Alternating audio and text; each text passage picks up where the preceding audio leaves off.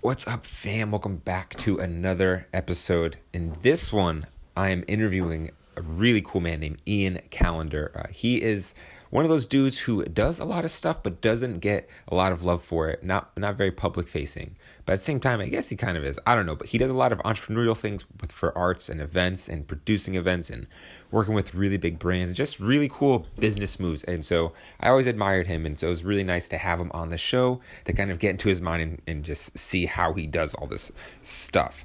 But besides that stuff, guys. Um, the show is rocking and rolling. Got so many great interviews coming up for you. So many scheduled. Uh, really feeling like keep going up with like the level of guest. Um, I'm really excited for some of these artists and different uh, creatives in DC about to come on the show in the next few weeks because uh, they're doing some big things and they have a lot of crazy stuff to talk about. Uh, I don't want to spill too much, you know, I don't want to spill too much. But, anyways, any support for this episode or, or for this podcast is so much appreciated. Please uh, subscribe on YouTube at youtube.com slash that's the angle or subscribe to this podcast.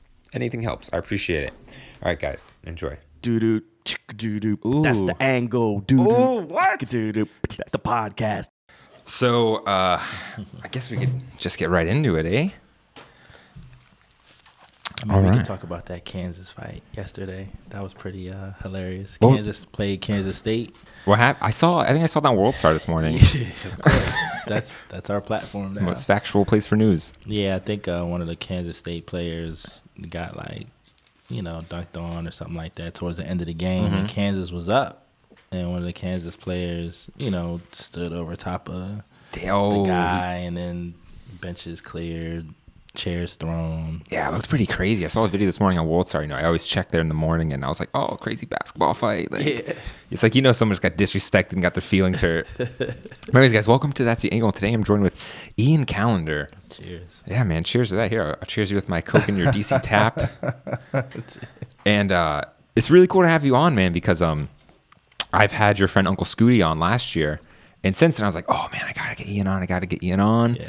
And the dots just weren't- really weren't connecting. You know, I did. I feel like I didn't have a good reason. Yeah, But then all of a sudden, uh, recently you were appointed the artist or director member of the Commission on Nightlife and Culture. Yeah. And I thought that was a tongue twister, but also really interesting because I was like, what does this mean? it seems really exciting. Like you're going to do something for nightlife and culture. But I, Yeah. So I was like, all right, got to have you on. So, so Ian, what in the world does, does that certificate or honor mean? So um, it's it's more of like a designation. Um, I mean, it's an appointee position, Mm-hmm. and you apply. So you have to um, submit um, through the mayor's office, and what the organization, uh, the mayor's office of nightlife and culture, um, led by Director Sean Townsend. Mm-hmm. It's a it's an organization or an agency, uh, the first of its kind, that focuses on um, the nightlife economy, um, anywhere from your restaurants, bars, lounges to your you know cultural spaces such as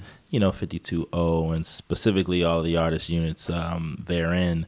But it it highlights um, um, a segment of business that hasn't really been a focal point in, in governmental affairs.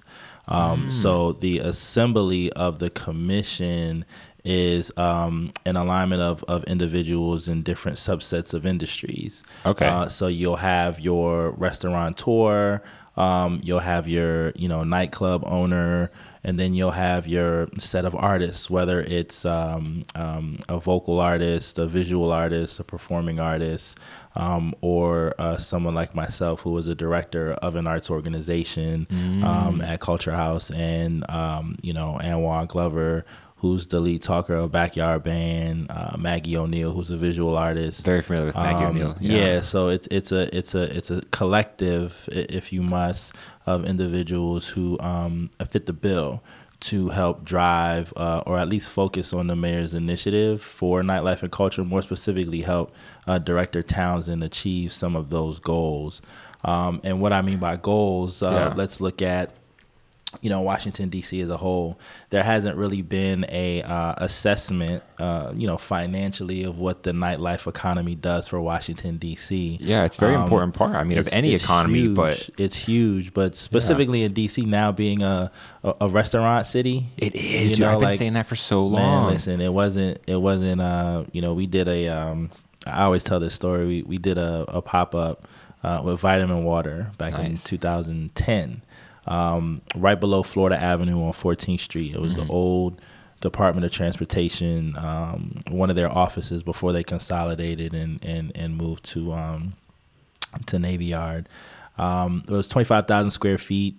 And right when Brightest Young Thing started doing, you know, kind of cool parties and stuff, um, that was really the only activity that 14th Street saw that wasn't, you know, prostitution or drugs. It was like that new kind of fresh pop yeah, up. exactly. And you know, then 2014, 15 came around, and then boom, out of nowhere, it just started um, flourishing. Le Diplomate, you know, Barcelona, and now just 14th Street between P and and Florida is like 60 some odd restaurants. I mean, 14th Street is insane right now. It, You would not think about what it was probably back in 2010. Like 14th Yeah, seems like the cool street to go to, like to go to restaurants, to go mm-hmm. out, all of that. anything. It seems Exactly. it's very hopping, and and I I have been saying this for so long, but it's the restaurant industry, like you're Yeah. saying, that has spurred that. Yeah, so now when you take restaurants and then you incorporate the nightlife, you know, like clubs and lounges, that's a huge, you know, tax base as well. The revenues that, you know, park at 14th, you know, on 14th Street, right below K,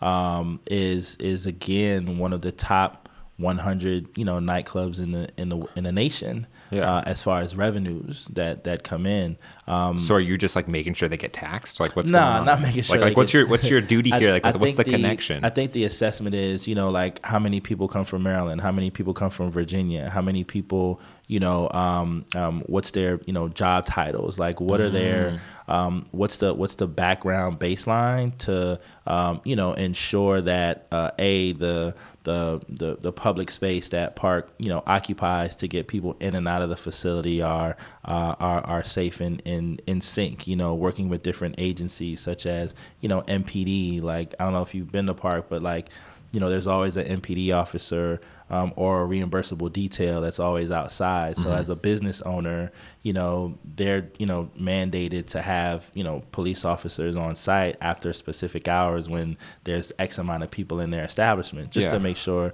But you know, the club owners have to pay for that. Uh-huh. You know, but MPD reimburses you know the businesses because that should be a, a you know a, a Eh, what's NPD? Metropolitan Police Department. Oh, sorry. okay, okay. Um, but you know that's something that um, all businesses should should have. You know, some type of security for their patrons to you know uh, visit their establishments and not have you know nothing to worry about when they leave. But if there's just a there's a business um, a formula within you know the nightlife scene, Uh-huh. and then of course with you know arts and culture, um, you know, kind of where I fit in that. You know, we had um, you know launched the the Culture House, you know, formerly Blind Wino in 2013 with no real intent of, of being active seven years later.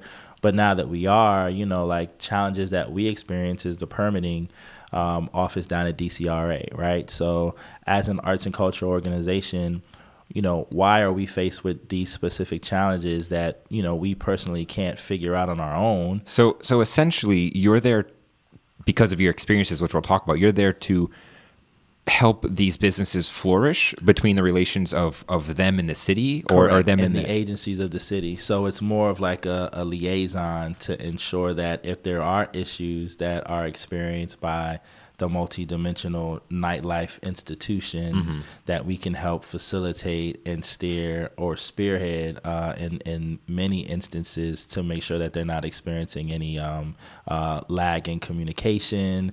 Um, we all know how DC government can be, and sometimes it's very challenging and and um, you know overwhelming. yeah, uh, dealing with any government energy entity is d- difficult, let alone being in like the center of it all. Yeah, but uh, you know, but Yeah. I think um, you know uh, each agency, you know, you know they do their job extremely well, but it's it's often difficult with the complexities that come with those agencies to ensure um, you know smooth transitions or at least just a smooth understanding for for most businesses and establishments in the city. Oh, that's I mean that's really important, and it can probably be often overlooked. Just that you're so in a way you're kind of like that that uh, information guy, the liaison between everyone. Yeah, I mean, if take DCRA for example, you know they have um, you know expediters, right? And expediters are What's DCRA? uh, Department of uh, Consumer Regulatory Affairs. Okay. Um, that's where most businesses, you know, um, get their business licenses, uh, you know, building permits.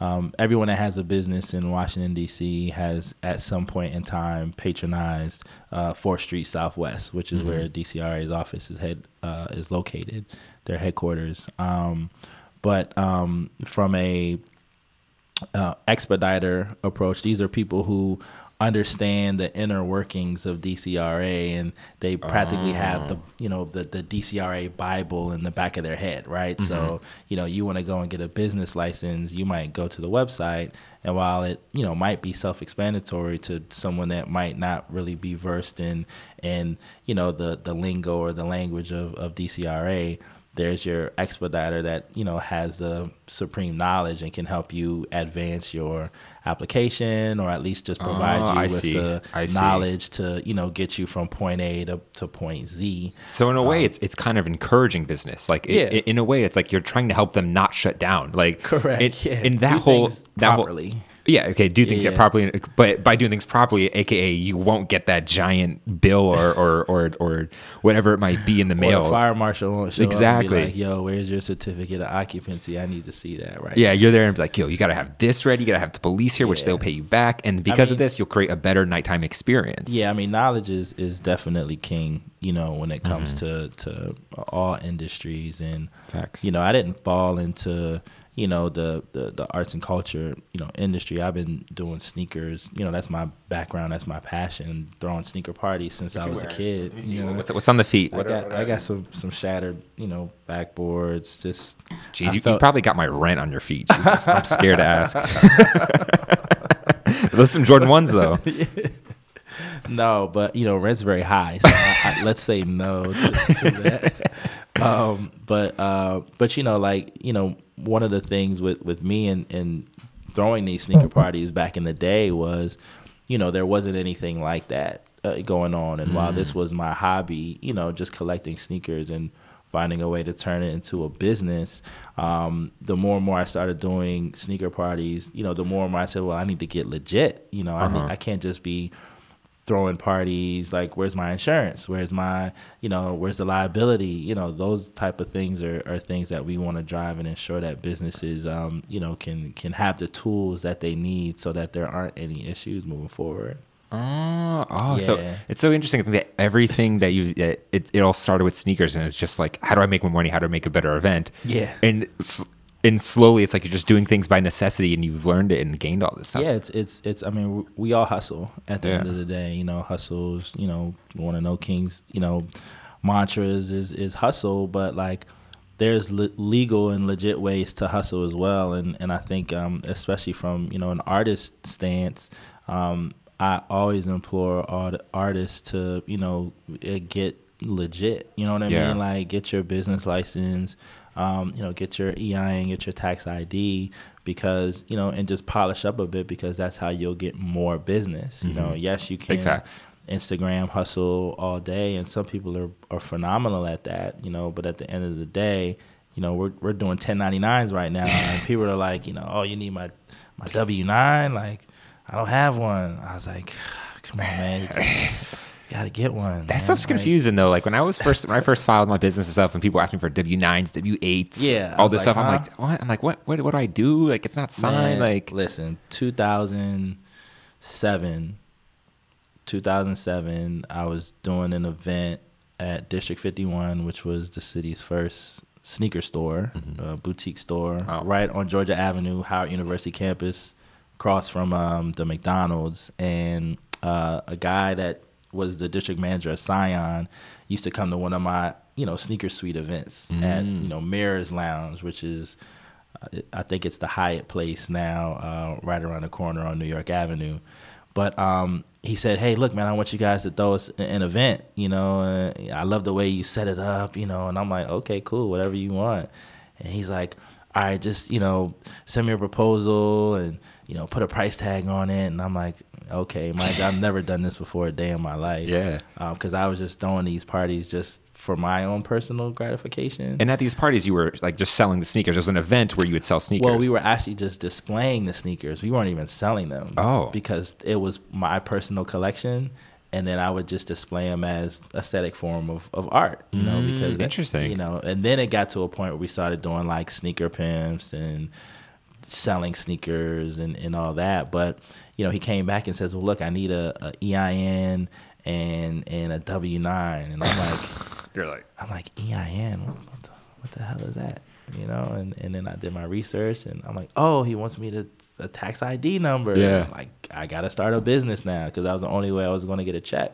The check was twenty five hundred bucks, but it was my first check. You know what I mean? I mean, when you get that first check, I mean, that, that big brand deal, like, Oh my what's- what- that you you feel on top of the world, man. I was, and I walked away with no zero dollars, but that wasn't my intent. I paid everybody else. Yeah. But at the end of the day, I established a relationship with a brand that later funded me on almost anything I wanted to do. It's amazing. Um, and then I that's when I figured it out very early in the game. So, um, and so you were you were so you were hustling sneakers. Like I mean, you were doing sneakers before now because sneakers now is at an all time high. But back in 2010, those early days, it was it was like dunk culture and like Yeah. SB culture. and- Yeah, SBs, you know, like 2000, you know, when the SBs dropped, I was in college. Um, I went to Drexel in Philadelphia, and there was a store, UBIQ. Um, Oh yeah. UBIQ was. Is that how you say it? I always thought it was you UBIQ, UBIQ. I, you I don't know. Whatever. It was. It was the only spot at the time that I would go to. Um, and then you had like your online stores, so like Shoe Trends and you know Nike Talk was always like our big platform where everybody Mm. would used to like just drop gems on releases. Um, and then you had your locals, you know, your Shoe City and DTLR. Um, but it, that to me was like the start because I would import export with people from Europe. You know, back then Nike used to drop Damn. in Canada. Yeah. They used to drop in you know China, Thailand, Tokyo, different countries, and they each had their own specific colorway.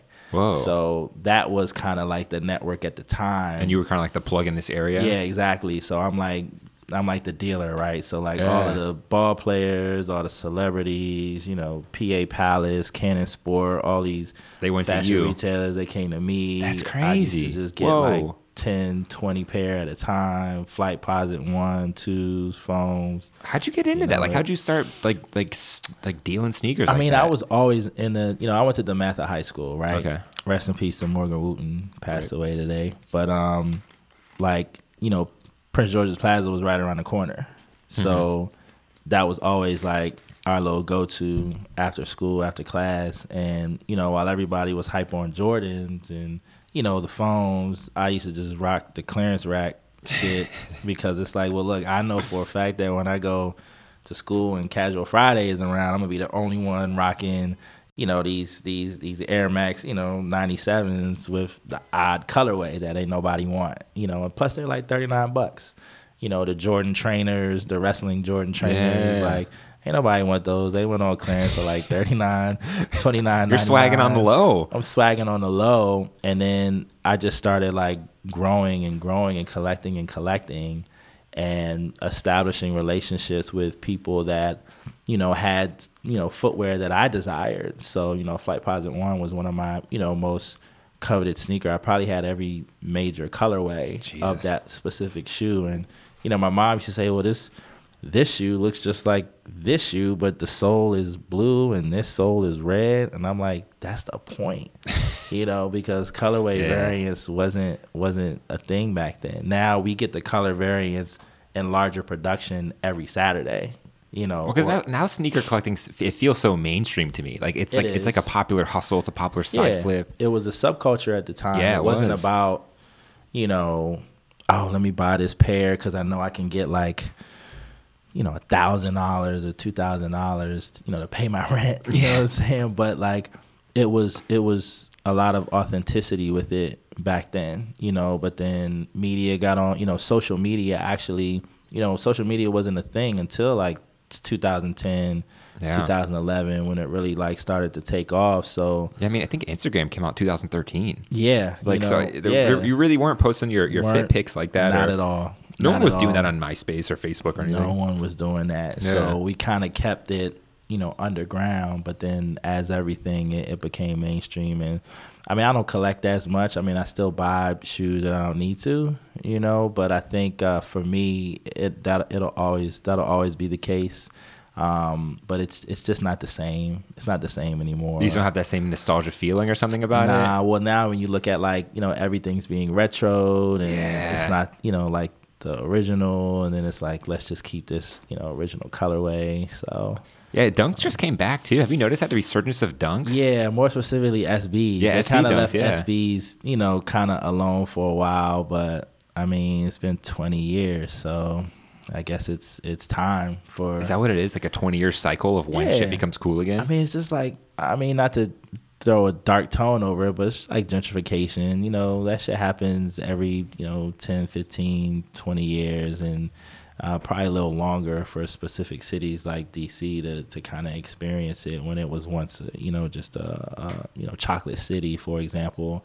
Can we talk about that about Yeah. that DC because I feel like DC Yeah, yeah. is heavily experiencing that, and you might have a lot more insight than a lot of my guests. Yeah. I've, I, I grew up in Northern Virginia, so I've had like an outward looking in Sure. perspective, and I'm just gonna guess that maybe you've been in the city for a long time, or Yeah, I'm born and yeah. raised, and and um, we spent some time uptown, and then um, my parents moved to uh, New Carrollton, and then we went to Mitchellville, um, where I then went to college.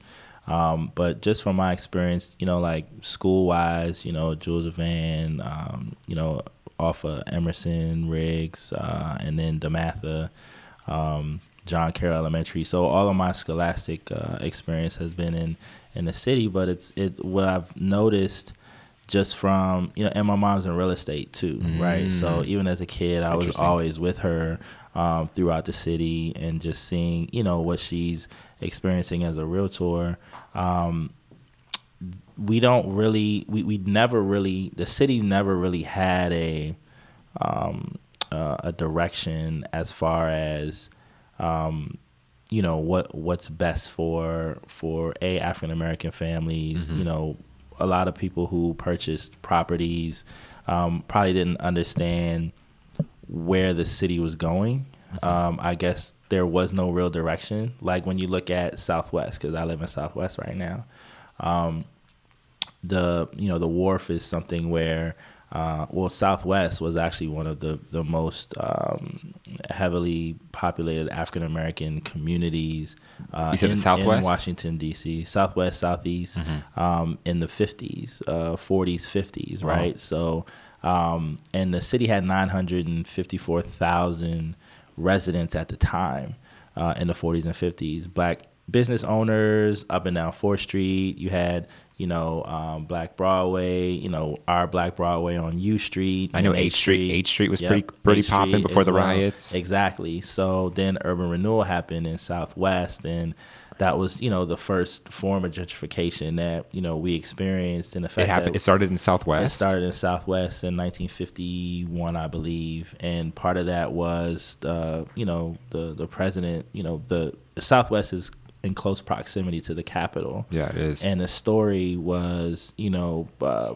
other countries used to come into market um, and and see this this slum area uh, in Southwest, you know, because it was a lot of alleys, a lot of you know tenements or tenants, and and it just wasn't really um, uh, presentable for any official to come. So they started doing their Urban Housing Act. Um, and they decided to demolish all of Southwest Whoa. from South Capitol all the way to the wharf. Um, save a couple of churches like Friendship Baptist Church, which is where we did the blind Mm-hmm. Like historical- Culture. historical wine. Exactly right. but and then, but you're saying like that that seems more like a slow trickle. Like that seems like an like an over time. Like that that makes that in a way makes sense because it's like oh, of course they're gonna do. They want to be presentable. But I feel like recently, like in the last 15 years, it's just exploded. yeah, it's it's that it's that resurgence, right? Yeah. So so it did happen rapidly. Um, the population went from 954,000 down to you know half a million people now in Washington D.C. proper, um, and then of that, where did all those you know African American families?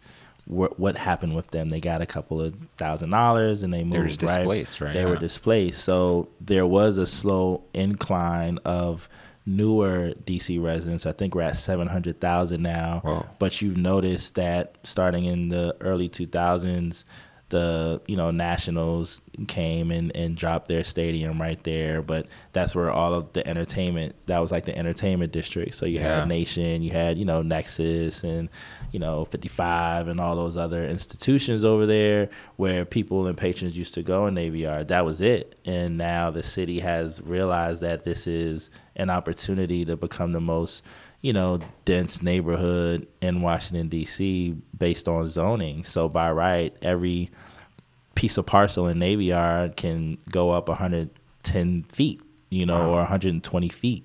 You can't do that anywhere in Washington D.C. That is true. That is some of the Navy highest Yard. buildings. Yeah, Correct. right on the wharf there. And so as a as a city, you know, that was already known, but again, knowledge is king, right? So that information wasn't provided to the people that already had property over there.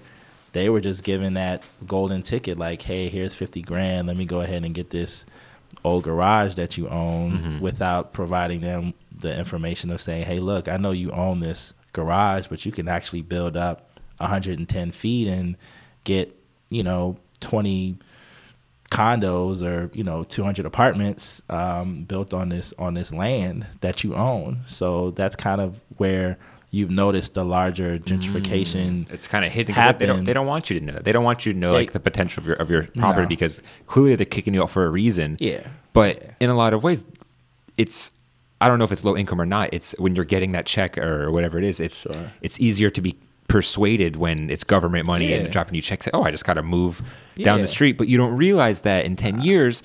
You know, now you're going to have perhaps one of the most expensive parts of DC to even eat a meal in. yeah. You know, and so it's Yeah. it's kind of interesting how they took like that place and then turn it to the most expensive entertainment part. Yeah, and then a lot of the, the, the arts and culture were you know derived from from you know prehistoric times where you know we had the jazz clubs and we had the um, you know the the arts environments and and now it's just being presented by other by other groups that come into Washington D.C.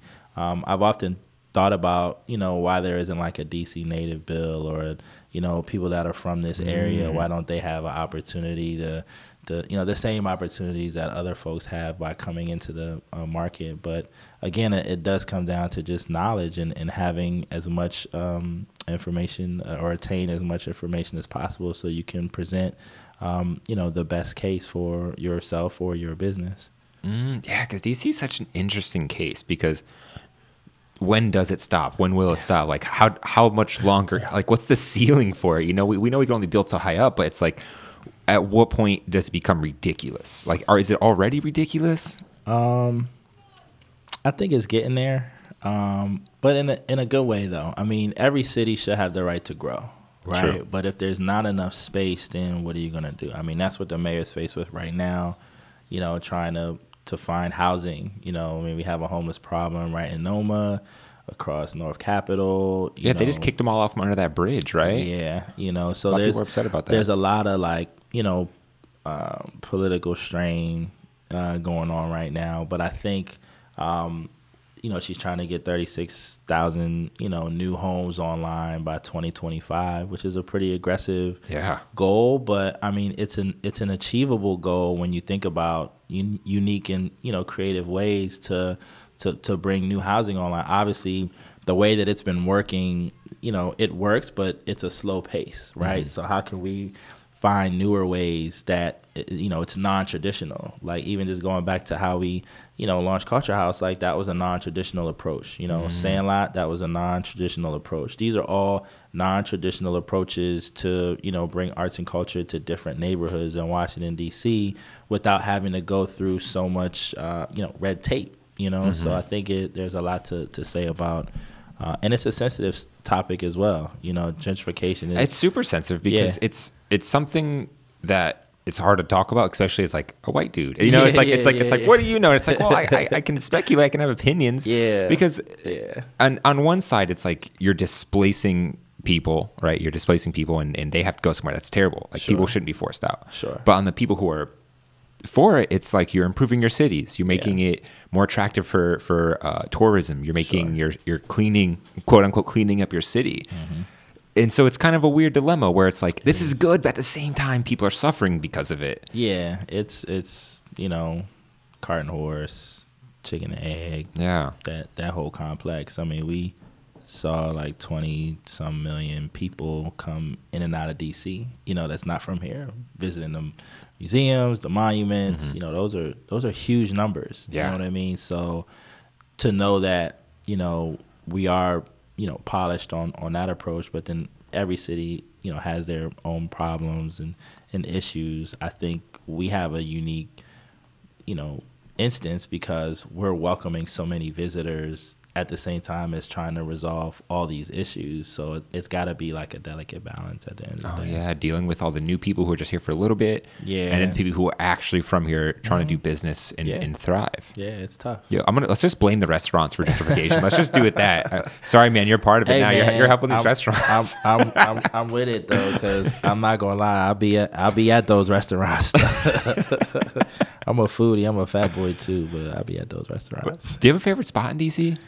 Um, food wise, um, I mean, I'm I'm always at Park. I've been at Eaton the last couple days. Um, it varies for me. I mean, I'm a chicken wing head, right? Okay. So I got like all the chicken wing spots on lock, and I do go to like spots in Virginia and in Maryland, like like you know, I'll go to Chima, which is a Mm. Brazilian steakhouse out Tyson's Corner.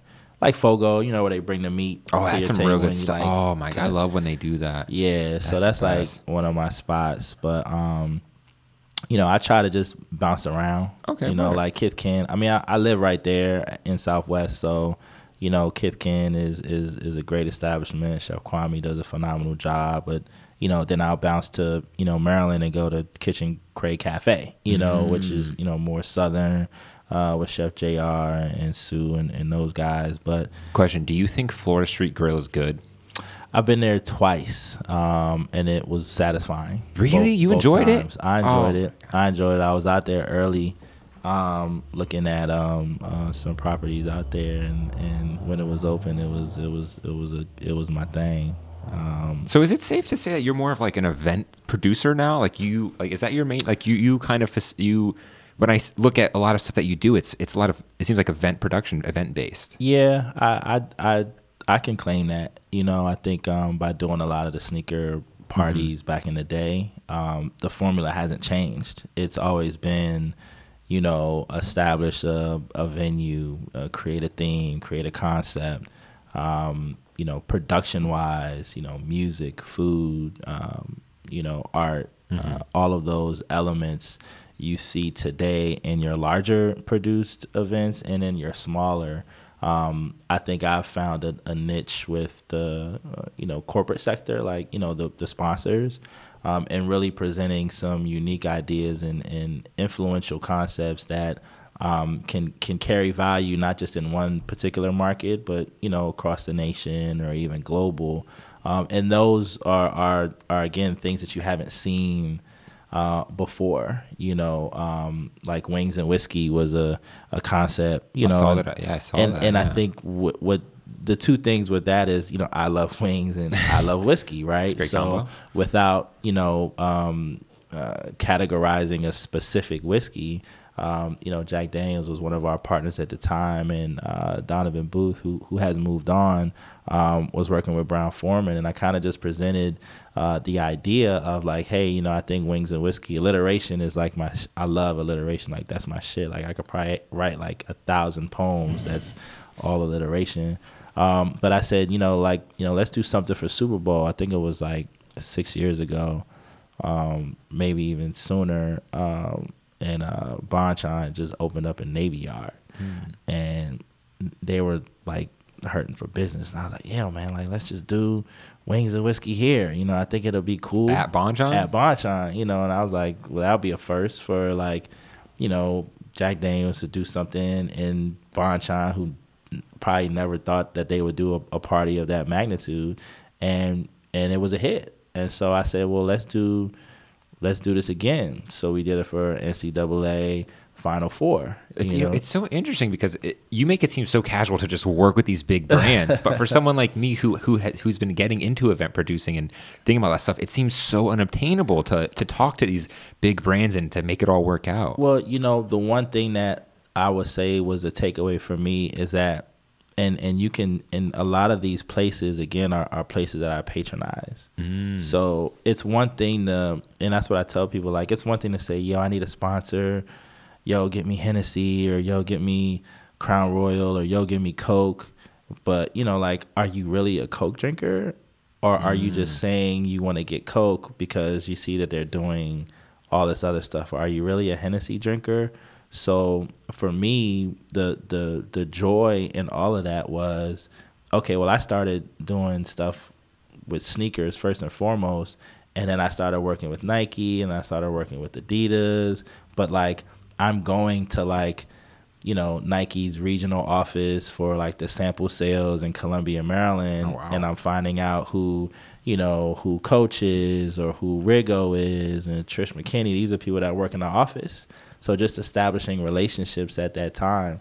Then I started working at Shoe City, right? So I, mm. you know, even before I was working at Shoe City, I used to reach out to Shoe City on opportunities of participating in some of my sneaker events. Oh, wow. So that was how that connection. It's all relationship It does seem very building, relationship, yeah. you know, but it's it it aligns with authenticity and and you know geniality. Those are things that you don't really find in this industry, let alone um, working with corporate partners. So if you did have a laundry list of of things that you wanted to you know attain or or people that you wanted to work with or organizations that you wanted to work with, that's that's where I would say start. You know, start with what you love, Mm. start with what you know, um, and then the rest will it'll it'll it'll fall it'll fall in suit. You know, like DaBaby right now, who's one of the hottest, you know, artists. You know that that, that I, game. you know top of the game.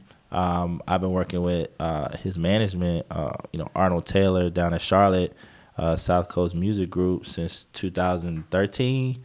2014, we were doing stuff down in Charlotte for CIAA, which is a you know the it's a conference. Uh, all the HBCUs are in a conference, um, and CIAA tournament is like a big thing down in Charlotte. So um, I would be doing these dinner parties down there um, again because nobody was really doing dinner parties back in the day. Interesting. Um, and so like 2010 was our first one down at CIAA.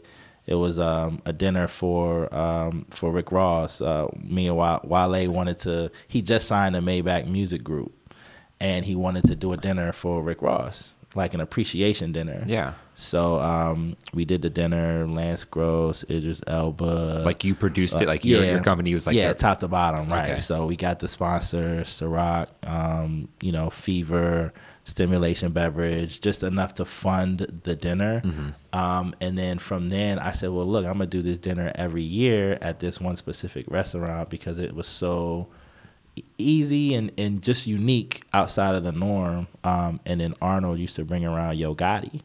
That was one of his artists that he, you know, had brought to the forefront, and we just hit it off. And so um, last year we did DaBaby for All Star, and that was my first time meeting him as a talent. But What's he like? What's meeting DaBaby like? he's cool. He's he's a humble dude, smart, you know, uh, very intelligent, um, um, very genuine. He, he's he's a genuine guy. So, um, Th- and I think that gets that gets mis misled in media. You yeah, know, he's been getting a bad rap recently. a lot of, but you know, I mean, obviously, you know, you you know, shoot to the top. I mean, he's been on top of his game Mm-hmm. for a while. You know, we're just now getting, you know, or the general public is just now getting familiar with him. So because he's from um, the North Carolina yeah, area, he's right? from yeah. he's from Charlotte. So, um, but uh, you know, just like for for that, you know, when we because we started doing other things after we did the All Star event, you know, and we did um, one of the things that um, uh, I had asked Arnold. I said, well, what's like, what's his favorite?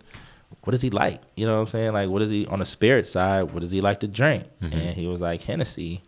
And so I was like, all right, well, let's get Hennessy in line with DaBaby. So I think that's how easy it is to to kind of start. Oh, that's an easy sell right there. Hey, Well- Hennessy, I got DaBaby. You want a partner? of course we do. Well, no, I mean not even that, but it's it's just uh, you know understanding where it can make sense. Like, yes, everybody can do a um, a deal or, or sign with Mm-hmm. you know Fiji, but I might be a Dasani guy. You know what I mean? so Mm, 'cause it's, it's like more true to you. It's more true to the person. It's more true to, to the individual. So you know, again, like that's where I would try to tell people to to to start. You know, like if you want to do. Um, you know, something sneaker related, start at Shoe City or DTLR. You know, those are two Mm-hmm. local retailers that you can have access to directly. You know, if you want to get access to like wine and spirits or, you know, go to an event that you know for sure is sponsored by that particular brand, you can walk into a room and easily identify who's Who the rep is? who the like, rep is. You know what I oh, mean? a little bit of social engineering, like social social hacking, like kind of Yeah, putting get, like- get finding that puzzle piece before you need it. Yeah, it's like I think that person that's standing right there with all of the other brand people around them, you know, wearing the shirts and shit. Yeah. Like that's the person right there. Oh, that's the hack right there. Hack. it's not hard to tell. Oh, yeah. I mean, I'm asking so selfishly too, but I'm sure, No. I'm sure, I'm sure a lot of people like find a lot of value in that because for I just did my third exhibition and like we locked in a sponsor, got some sponsorship money. I was like, Yeah. yes, like felt great- so good. like, feeling. like we we made a pitch deck, like it, it looked so good. Like we presented it, they loved it. The concept went great. The night went great. They were so stoked. And like all I could think afterwards was like, how do I get a bigger one? How do I get more Yeah. money? How do I do this so I can make my event better? Yeah, you always gotta you always gotta uh, overstep your your last um, your last task. You Yeah. know, and, and those pitch decks, like I used to spend so much time on those pitch decks, and then it just got to a point where I was like, man, fuck these pitch decks.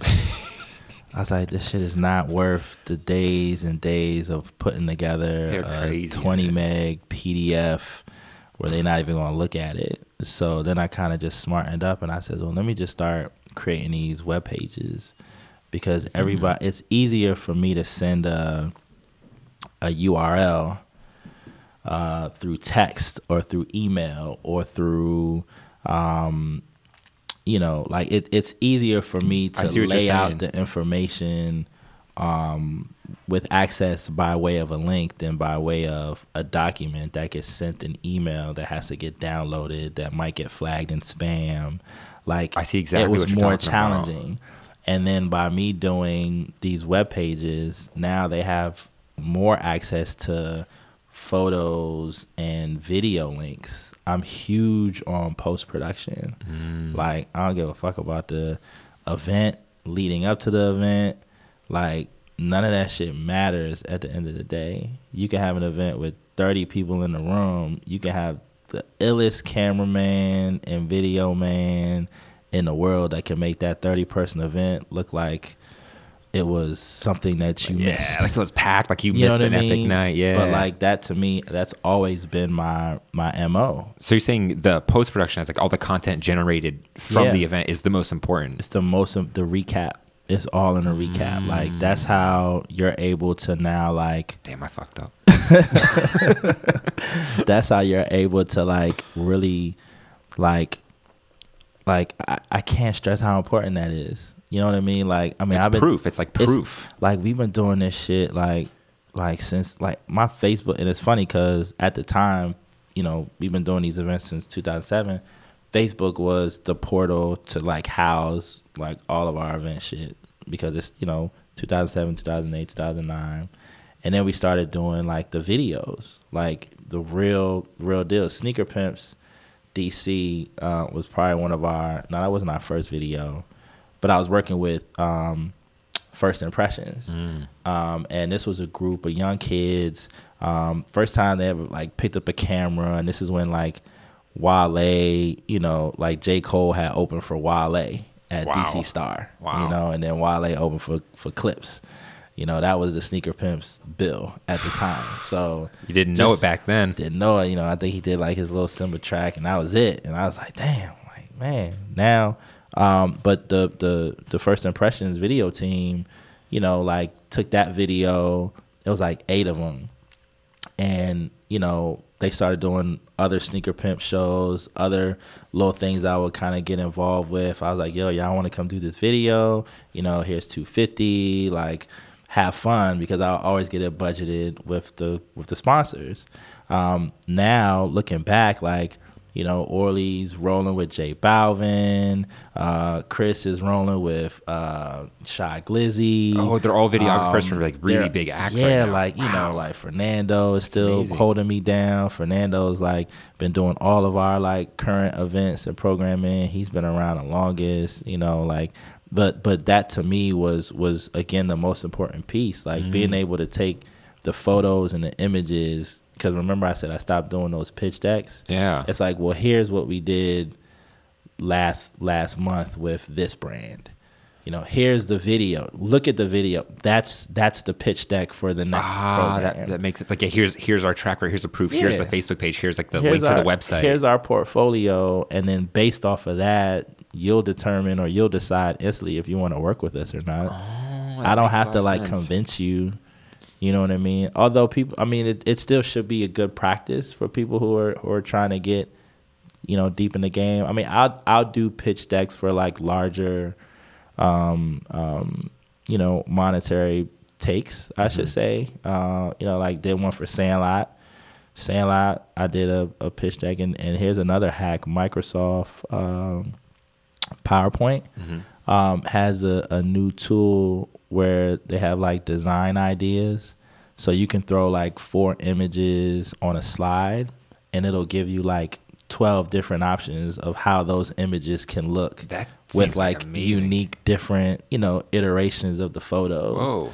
Where back then, like I'm in Photoshop, You're just I'm in moving like, it around. I'm moving shit around. I'm trying to cut the image. Um, so that and that's been you know huge because it's it's Oh. doing something fairly quickly and, and getting a good turnaround. But like Sandlot, I'd I'd had you know we had to do a deck because we needed like 120,000 to, to to build this space. Yeah, You know Southwest mean? is a very interesting thing that you did because it's it seems like it, it doesn't make sense to me. You got permission to do this thing in front of the Audi Stadium. Like it doesn't seem like that should be able to happen. I mean, it was another. It was someone else's property. You know what I mean? So, and that property was um, uh, destined to be, redem- you know, demolished at, at some point. So we saw an opportunity to, um, you know, activate, and and that's always been our thing. Like, how can we again take a, a non-traditional idea and and convert it into a usable space that, you know, the people could could take advantage of, and and that's now has has been like our our biggest charge. You know, it's like looking at the empty abandoned spaces or dilapidated spaces. Um, why can't we, you know, activate and and get some of these dope artists in there so that it, we can get some more eyeballs on it? You know what I mm. mean? Like that to me is is where you know we've been at all these years, and now it's just a matter of doing more things like Sandlot. You know, we're, we're working on a Sandlot, you know, Northeast. We're working on a Sandlot Southeast. We're working on other Yeah, Sa- ways to kind of spread it around. Sandlot's interesting because it, what it what it did, like what what you did, you turned a demolished, empty, just lot Yeah. into this happening like pop up feeling bar right Yeah. outside one of the most expensive stadiums in I guess in DC, like the Audi Stadium. Yeah. It's like to me, business wise, I was like, damn, that's so genius. I was like, that's the best Yeah. pregame spot. But I was like, but also what you're doing, with the, bringing that culture to, I'm like, that's really cool too. Yeah, and and what we realize is that there's not a lot of like people aren't intentful with with that thought, right? So thinking back to um like the bullpen, you know, perfect example when they did Nat Stadium, this was a great opportunity for, you know, someone to to do a shipping container, you know, kind of yard and that's actually, you know, where you know, the first Broccoli City Fest was in, in DC. You know what I mean? So, you know, you have that type of ideation, you know, but really making it more about the people versus making it about the the sport. Like we did build Sandlot adjacent to Audi Field, but that wasn't our intent. Like we mm. didn't build Sandlot for Audi Field patrons. Mm. We built Sandlot because this was an opportunity for us to have an outdoor venue where we can have go go till 3 a.m. in the morning, or we can, you know, and speaking of go go, I mean, you know, the old East Side is on that same block. So Oh, wow. it's very nostalgia to to again focus uh, an area that speaks more to to our culture. Um, and what I mean by our culture, just you know the younger generation and folks where it's not driven by sports, um, and to be able to bring in a Chocolate City Farmers Market or to bring DC Jazz Festival or you know to have an art all night experience. Those are the type of programs that you don't see anywhere in the city and it's it's often a challenge for people to find space so it's Yeah, like it the is. more space that we create with the intent to satisfy that component the more activity and engagement that we'll have from neighbors and, and community leaders and visitors to washington d.c like in a way, in a way, it kind of feels like, and I love that you said you didn't do it like with the monetary aspect of cross them out. You feel I love that. I'm God, I'm a terrible person, but like, like it seems like it seems like you're holding this space like for the right reasons, but also it seems like you're holding it to facilitate these events because that space could have easily just been like a, I don't know, like a Buffalo Wild Wings, but you're like, nah, let me step in here and Yeah. create something so we can provide opportunities to other people. Yeah, and we're still giving developers and people that opportunity to facilitate those deals. You know, like when a building gets built, we know for a fact that there's 12 to 18 months, maybe even longer, before uh, a lease deal gets struck with a Buffalo Wild Wings or whoever. You know, um, we actually did a, a program in Virginia um, uh, at the Buffalo Wild Wings before it was Buffalo Wild Wings. Oh, wow. So when it was just a vacant space, we worked with Crystal City Bid to activate it with arts and culture. And that's the same ideation that continues to this day. It's like when you're building a new facility, you know, No Kings did it recently at the at the Liz down on 14th Street. They activated the lot. Oh, they yeah. tore the building down. They brought the building back up. They had this vacant space, and then they did an art all night event in that vacant space. But Oh the yeah, where they where they painted the the building into the parking lot.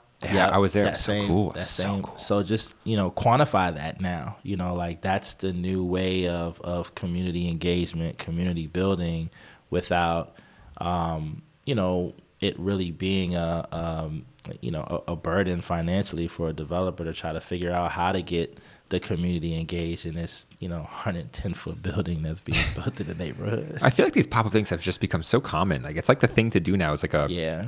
temporary experience. It's less risk. Yeah, Less- there's. yeah. I mean, there there is no risk. I mean, when you look at most restaurants, and that's why like a lot of restaurants are closing. You know, they don't have that.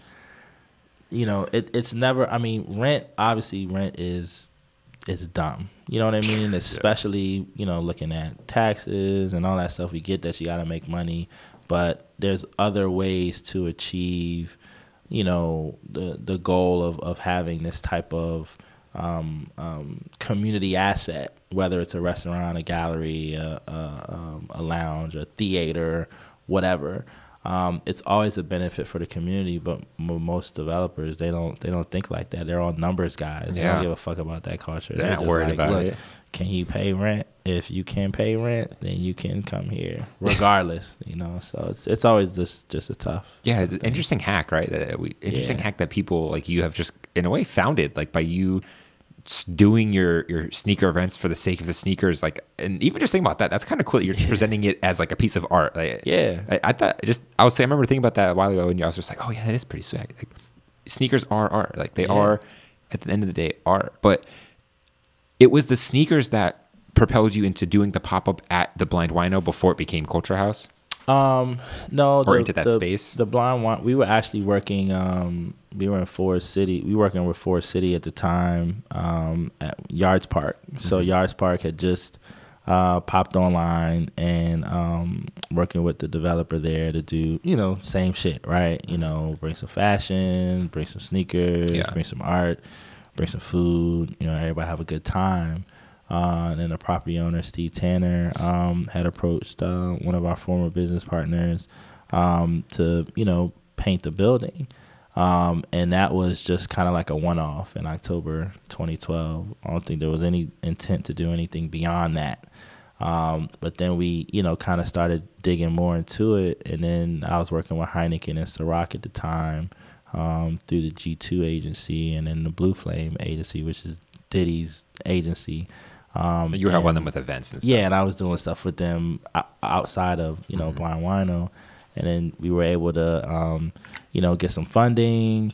And you know we got like this you know one year lease you know from Steve. And you know he became a part of the mix. And and you know he's now like you know kind of running the show. Um, but you know we had to establish a nonprofit organization. I mean i had a for-profit business. And then my former business partner had a nonprofit i mean had a for-profit business. So by us doing a nonprofit that's how we were able to activate the space because the only type of user since it was a former church Yeah. had to be a nonprofit Oh, and we often still matters. said we often said like well why don't we do something that's more for you know artists because there isn't a space Mm-hmm. in Washington D.C. that speaks to local artists, in the Especially at that time. especially in 2013. Um, and so we just combined everything, and then you know, it, and then it was a hit, you know, and so that was kind of like the the introduction of it. But we didn't again in, intend on, you know, a it becoming like a wedding destination. B just the amount of people that came that first year. I mean, that place is crazy, dude. It's it's a church. It's in Southwest, right? Yeah, it's one of those places that was left standing. Like Yeah, it, it's yeah, it was preserved. It was yeah, preserved. it's it's a it's a beautiful church that has painted with crazy colors, and then you go inside, and you're like, what in the world? Like this is nuts. Like yeah, so that was like you know, and, and Hense did the exterior mural, Mm. um, and then Megs did the feature mural upstairs in the performance space, um, and again, like you know, uh, you know, we we were very intentful of of making artists feel like this is like their home. You know what I Mm-hmm. mean? Like making them feel like this is something that they can, you know, be themselves and feel represented. Um, yes, we have Smithsonian's and other museums, but no, we don't have anything of this magnitude that can um, be a, a representative uh, for those artists. So uh, we would have rotating art exhibits in the art annex, and I think that is where we really uh, realized. That's when we realized that this was something um, uh, something special. Um, and and it is, you know, and by changing it to Culture House, you know, that's it was it was time for a refresh. You know what I mean? Like it's been again seven years. Seven years is completion, so it, it only made sense to uh, shift. If it's if it's the mission, like if it does. if it's the goal, it a fits the better. mission more. I mean, Blind Whino has some challenges, obviously, because you know the Sounded name really cool, though. Wino, It yeah. sounded really Street cool. name, it'll always be Blind Whino. You'll Yeah. see a hashtag from me every once in a while. Um, but like you know, we couldn't do anything with the mayor's office. We couldn't do anything with different schools Oh, uh, because of the wino connotation. So while it was cool, it just wasn't. It, it, it wasn't worth not working with specific agencies and, and and schools and organizations Yeah, because of that. sense. So you know, and almost instantly, as soon as we changed it, we we changed it originally to Southwest Arts Club because we kind of were in between Blind Whino and Culture House. And as soon as we did that, you know, we were Blind Whino Southwest Arts Club.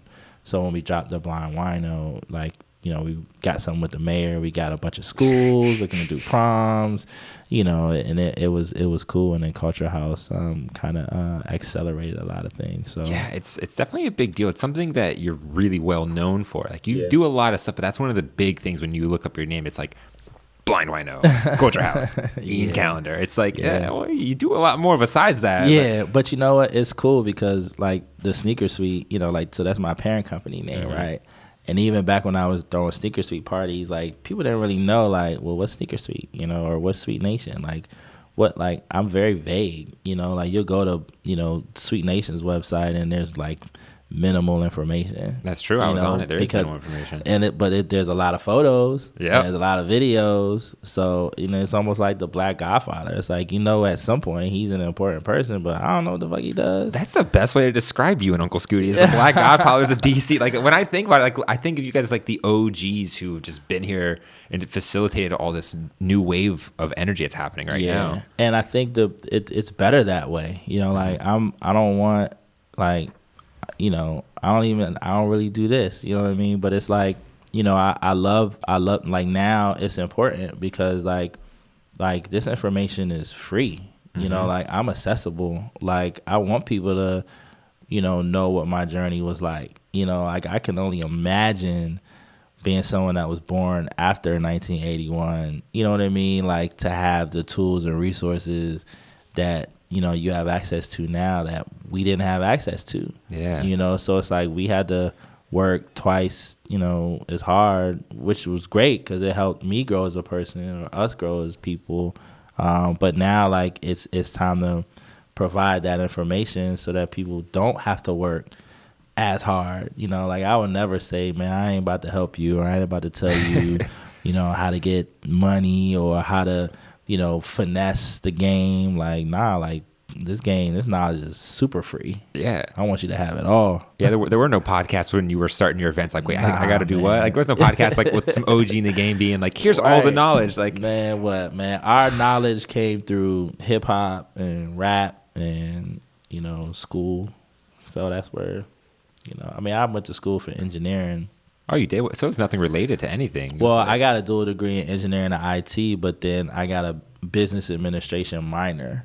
So the Mm. minor where I took marketing 101 and all of that stuff. that was the most important thing. blew my fucking mind. I will lie to you not. Like Really? Yeah. What about it? Like, yeah, just- it was just like 2003. It's like doing a. a it's funny, you know. Me and my friend Angela, uh, we talk about it today. Like it was just, it was just like take this product, market it, promote it, you know, do an event, all of that, you know, kind of stuff, and that shit excited me, you know, more than being in, you know, mechanics or systems and mm-hmm. all that nerd shit. Like that's cool too, but you know, nah, this is this is where it was at. And I think, you know, because I graduated in 04, that was, you know, right at when I started, you know, when I did my first sneaker party. And so I Mm. kind of like rolled right into it off the energy of just what I just recently learned. So oh, it makes a lot of sense. yeah, you know, I mean, I worked for Department of Defense as well, you know, and then that Washington Post article dropped.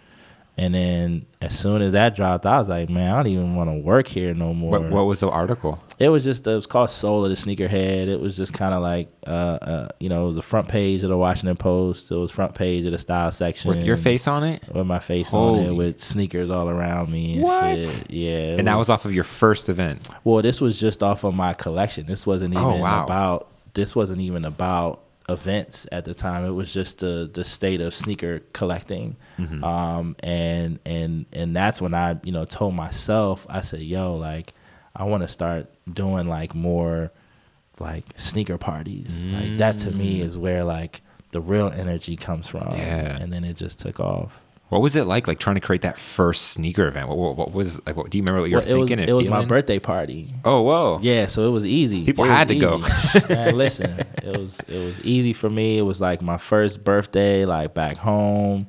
You know, like like yo, you know, I'm the sneaker guy, so everybody, you know, You got to, that article. Yeah, like, you, you got you a know, I buzz going. Article out there, and it's like, yo, look at me, y'all. Like front page, like you see it. You go to the website. Um, but like you know, and then my dad did the catering. Oh, wow. So he cooked like jerk chicken. My parents are Guyanese, right? So he cooked jerk chicken, and cinnamon salmon, shrimp, and strawberries. Mm. Um, what else he cooked? Like you know, like just Sounds great. helping his son out. Yeah. But you know, a lot of people don't realize like back then, like I used to have these glass cases that I would lug in my in my Jeep. You know what I mean? Like two, three glass cases from IKEA, and I would put all of the sneaker stuff in there, and then that's kind of was like how it like became a thing. You know what I mean? And and that was like super impressive. The thing just like fell off while you were was, talking. Oh, I was like, it was oh, some special effects right there. I was like, it's, it's got really bright up in here. I did that. You know, I, was like, got so excited. I was like, yeah. Yeah, your energy's taking off on the thing, man. Dang. I'm, I'm just gonna leave it. It'll be fine. You'll know when you're Yeah, ready. I mean, do I look good? Do I look good? Yeah. It's like a spotlight hit us. You know, the diffuser came off. It's like, gosh. But yeah, man. So that that to me was where um when I when I realized I had I had something special. And again, I wasn't doing it for financial gain. I was just doing it because I knew that it was a subculture, and people always used to question, you know, why the fuck is Ian standing in line for like two days for some shoes, for some Espos, like Air Force? Like, no, That's dude. so normal now, but it but back in the day it was so goofy. Oh my gosh, I used to get clowned like heavily.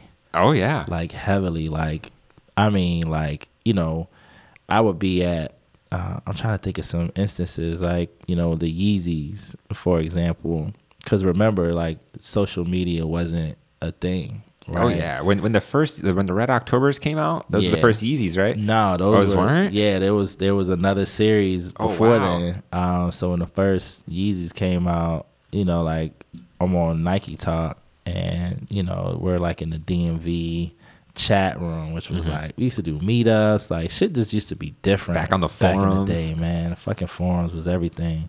Um, but you know, like we used to have like social study, which was a store in Frederick, Maryland. Used to have um you know, AJ, you know, worked there. He would post on there like, "All right, y'all, the shipment just came in.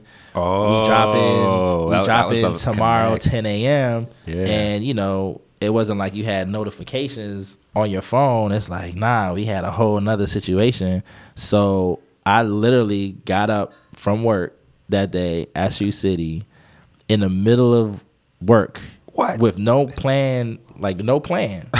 I just up and rolled, and I was like, "Yo, You just quit on the spot? Whoever I didn't quit, I just Oh. left. I just got up and rolled because I was in Baltimore, Yeah. and I knew that Baltimore was close to Frederick, Maryland. Mm-hmm.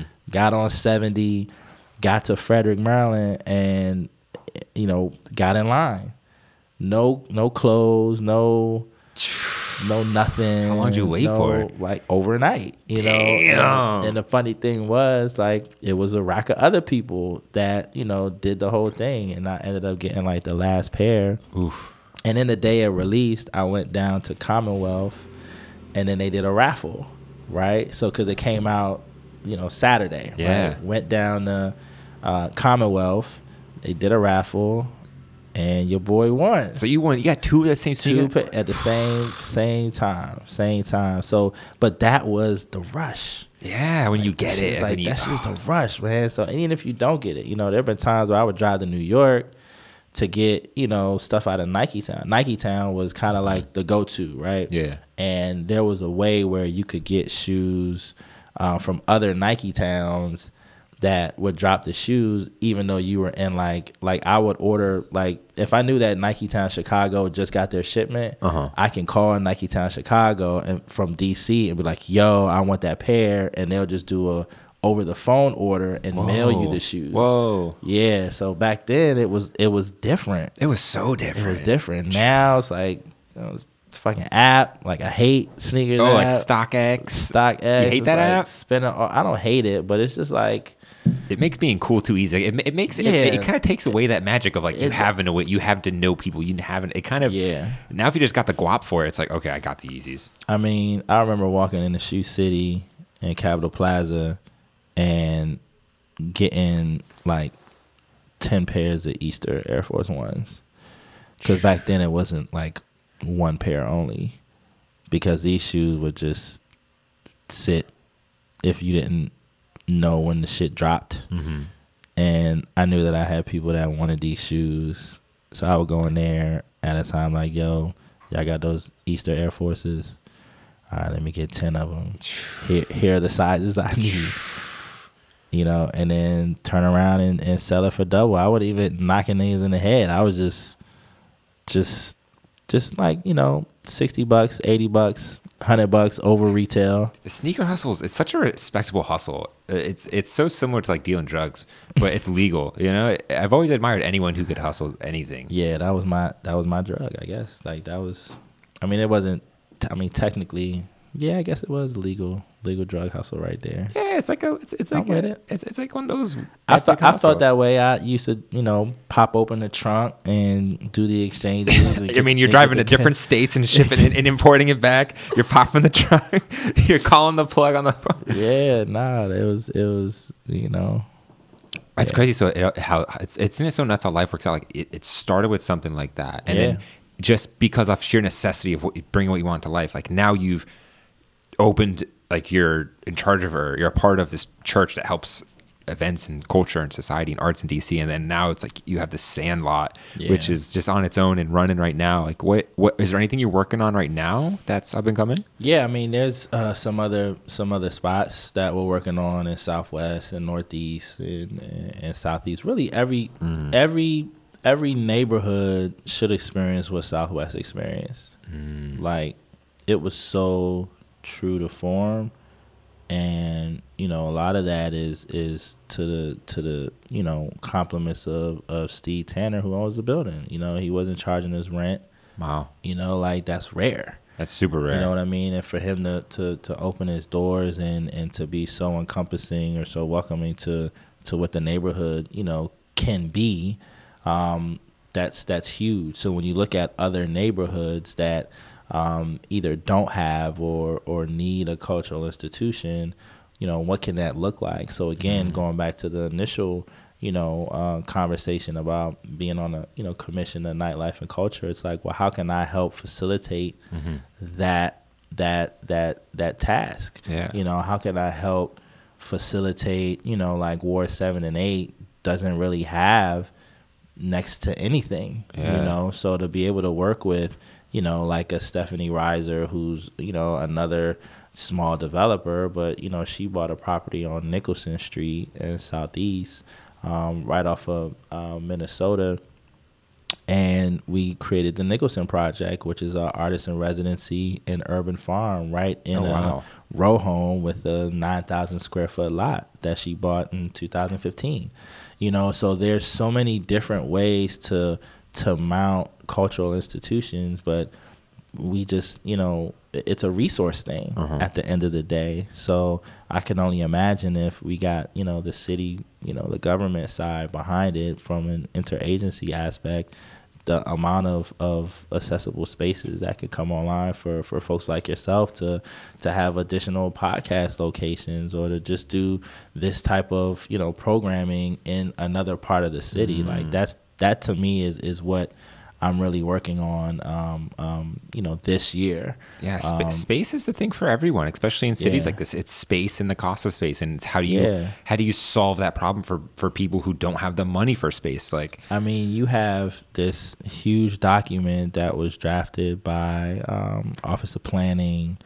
Uh, and then um, the Office of Cable Television, Film, Music, and Entertainment, and then the Arts and Humanities, the Commission on Arts and Humanities, so, and that's the commission that focuses specifically on art, but it's the cultural plan, mm-hmm. right? So it's a huge document. You can look it up, cultural plan, I think dot .com or dot .org, mm-hmm. but it literally is a three-year processed document with feedback from every neighborhood, every ward, um, every quadrant.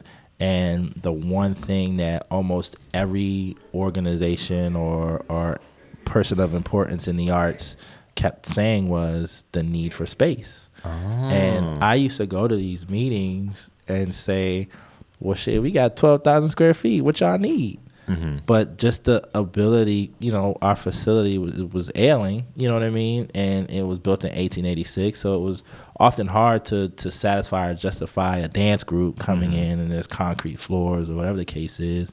But like the fact that there's such a need for space how can we correct that that's interesting it's like all that data and the biggest conclusion was that, that people space. just want more space space it's it's accessible space because one of the ideas was well you know a lot of these schools close at four o'clock you know dunbar you know they close at three four o'clock you yeah. know and the school is just there you know but then you get into insurance then you get into liability and then you get into mm. all of these other things that that vote that out. It gets sticky real it quick. Gets sticky. Gets, so yeah. you know, but then it's it's it's just a, it's just but understanding like community centers and understanding what you can and can't do in mm. in in those accessible spaces. So again, it comes down to knowledge. It comes down to how we can be creative and strategic in our approach to to make more space accessible. Interesting. You know, and that's all I'm all I'm doing is just trying to to to be uh, you know, take a different approach to just bring more physical spaces online. That's it. I mean, that's that's what we've been doing for the past ten years, and we'll probably do it for another ten years, and then just chill and watch everybody else take over and do same thing that we did. Do you feel like there's kind of like a new guard coming up with people doing things in DC, like arts or events wise? Yeah, uh, I think um, a lot of that though is from from outside influence. Mm-hmm. You know, like people again coming from Florida, a lot of traveling shows, um, and then again just different collaborations that that that come to fruition. Um, but I wouldn't say it's a new guard. It's maybe just a new iteration. You know what I mean? Like so, just someone else who's come along and yeah, different, helping different out. subset. Like me again, I I would love to see people flourish in in a category that that I flourished in. You know what I mean? Like Mm. especially like with real estate. Real estate is probably one of the hardest Look, man, I'm trying, bro. I'm trying. It's, it's not one of the easy. hardest categories to flourish in. But um, Do you have a perspective, the state of the arts in DC? I mean, is it just the space, or, or, or is, like is that the perspective, or do you have is like a Um, different perspective? I mean, it's it's it, it it's multidimensional. Like again, looking at you know like um, different Smithsonian institutions now doing things with like local artists. You know that someone else brought that up my podcast Yeah, as well. you never saw that. It's saw so that. weird. It's You so weird that they don't. you know you never saw that before, but you're starting to see it now. So Mm. it's like it's it's a slow process, and again, like access to showcase your your work. I mean, you know, you, you can probably name on one hand, you know, Transformer. I mean, there's only a few places that artists can have the ability to to showcase. But I think it's coming. So as far as the state of, of the arts, I think it's it's just a matter of finding the right mix, the right formula, to make it um, uh, a, a viable business for artists. Isn't that weird that we have all these amazing art institutions Mm-hmm. and they just they just don't give a shit about what's around them? It's so weird. Like it's so think- like you would think they I would think care they- more about the people around them. I think they do, but you know the Smithsonian's are still driven by Congress, so it's like it's not Oh, yeah. certain things you can and can't. I mean, look what happened with the the the photo from the Women's March, right? What happened? Where What- what happened? What they blurred out. You know, the I think they the archives they blurred out like a. Uh, a sign that said like "fuck Trump" or something like that, right? Whoa. And they used they altered a journalist's authentic photo from Getty Images, and they said it was like a mistake or something like that. But they were probably influenced by Congress, where it was like, nah, you can't put this up, and you know, so I, that's a whole nother story that's yeah, wow. unfolding right now. Um, that I probably need to do some more research on before I get So, misquoted. so a journalist took a photo from that recent Women's March, and, and obviously there's gonna be "fuck Trump" signs everywhere. yeah, right. And when and when the Smithsonian Institution put it out, they blurred it out. They censored it No, essentially. it, it was mounted inside the um the archives, national archives. Yeah, what? yeah. And so that it was a. I probably got a. I, I'm forgetting the name, um, but somebody wrote about it. It was a big article on it. A That's huge article on it. crazy. So I say check that out for sure. Yeah, it's super nuts. Yeah, man. But I mean, that's the you know the state of the art is is is that it's for an artist, it's it's like don't stop. You know what I mean? Like continue. Like Instagram now is the platform to showcase what your talent is, Mm-hmm. and then just your um your your flexibility, your ability to work in a multi-dimensional space or medium like you know work with different medias don't just stick with vinyl you know do some some mixed media or some things that you know challenge yourself i mean that's all that i've been doing f- as an advocate you know like just challenging myself um to to to do more for artists in our area to flourish you know and and culture house was just kind of one of the the the cool ways to to get artists you know paid. We didn't take any commission. We were you know the artists retained 100% of all the sales that they you know made in the gallery space Oh, wow. and just providing other arts opportunities to work with other developers too i mean some developers are phenomenal you know like Tishman Speyer there's a lot of developers who who who want to truly support local arts and not work with you know design firms from New York or Miami Mm. to you know influence. I mean, even right across the way with with Noma and Kelly Tolles. I mean, he's been doing like kind of like a lot. He's in this building, by the way. Yeah, he's on top. He's Yeah. he's he's a, he's at the the penthouse level. Yeah, he's got a nice spot.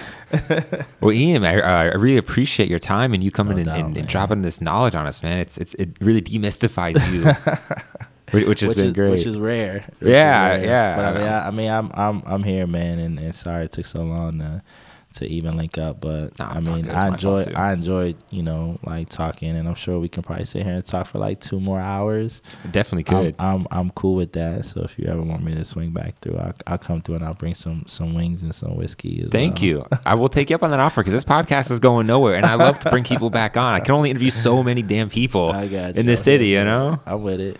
Awesome, man. Well, uh, Cool. guys, please check Ian out. Uh, everything he's a part of, No you're gonna enjoy it. But um, that's it. That's the angle.